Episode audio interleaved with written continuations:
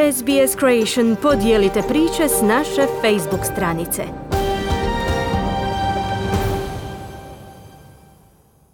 I danas prvo o nogometu.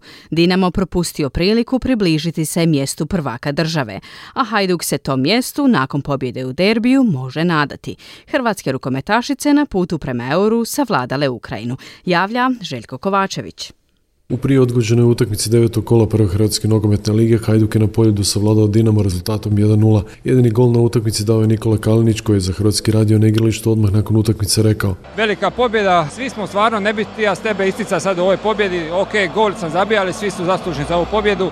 Da smo uzeli tri boda, da smo ostali dalje utrci za prvaka, nema previše slavlja jer u nedjelju nam je bitna utakmica, imamo dosta kartoniranih igrača i mislim da ovako se igra za Hajduk i ponosan sam nas, cijelu ekipu. Više mi vidi ovaj gol nego više. Gol je pa u 63. minuti Vuković je lijepo posio Kalinića, u gostujućem 16 tercu slijedilo je dvostruko proigravanje Smikanovića, nakon kojeg se iskućeni napadač izborio za prostor za udarac sa 12-13 metara iz kosa s desne strane, te pogodio suprotni kut iznenađenog Livakovića koji nije ni mrdnuo na gol crti. Prvo poluvrijeme trajalo je čak 55 minuta zbog brojnih prekida, najduži prekid dogodio se nakon sudara glavom Melnjaka i Lauricena, nakon poduže stanke oba igrača nastavile su utakmicu s povezima oko glave, ali Melnjak je ubrzo morao biti zamijenjen. Zbog ozljeda glave pomoć se morala ukazivati Ademiju te Emreliju. Nakon primljenog pogotka Dinamo je pokušao sve ne bili postigao gol, ali sve se svelo na udarce iz daljine. Ono što je trebalo Lovre Kalinić je poskidao. Evo što je rekao kapetan Bilih nakon utakmice za Hrvatski radio. Pa dobro, Dinamo ima svoju kvalitetu. Znamo kakvu kvalitetu posjeduje, ali opet e, mislim da je Hajduk sve tri utakmice ove sezone jednostavno bija bolji. Tom pobjedom treći Hajduk je stigao na 62 boda, četiri manje od vodećeg Dinama,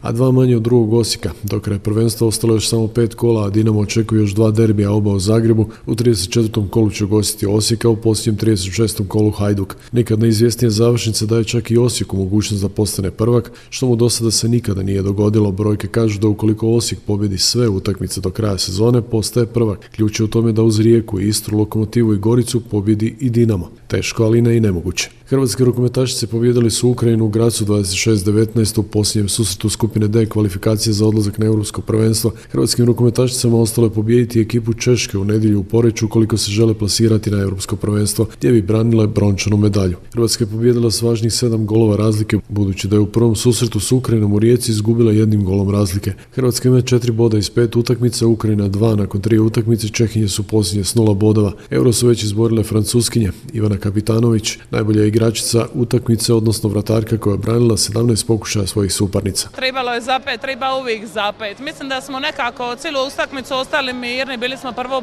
poluvreme u egalu, onako na početku malo je to bilo možda emotivno za Ukrajinu, mi smo možda malo pale onako, bilo nam je nekako žaj, krivo, ali mislim da onda u drugom poluvremenu da smo trčale bolje, da smo bile agresivnije u obrani i rezultat je otišao na svu sreću na našu stranu i to je to. Utakmica je završila zajedničkim zagrljajem s transparentom Mi smo uz Ukrajinu. Euro je na rasporedu u studenom, a zajednički organiziraju Slovenija, Sjeverna Makedonija i Crna Gora. Športski pozdrav iz Hrvatske za SBS radio Željko Kovačević. Želite čuti još ovakvih tema? Slušajte nas na Apple Podcast, Google Podcast, Spotify ili gdje god vi nalazite podcaste.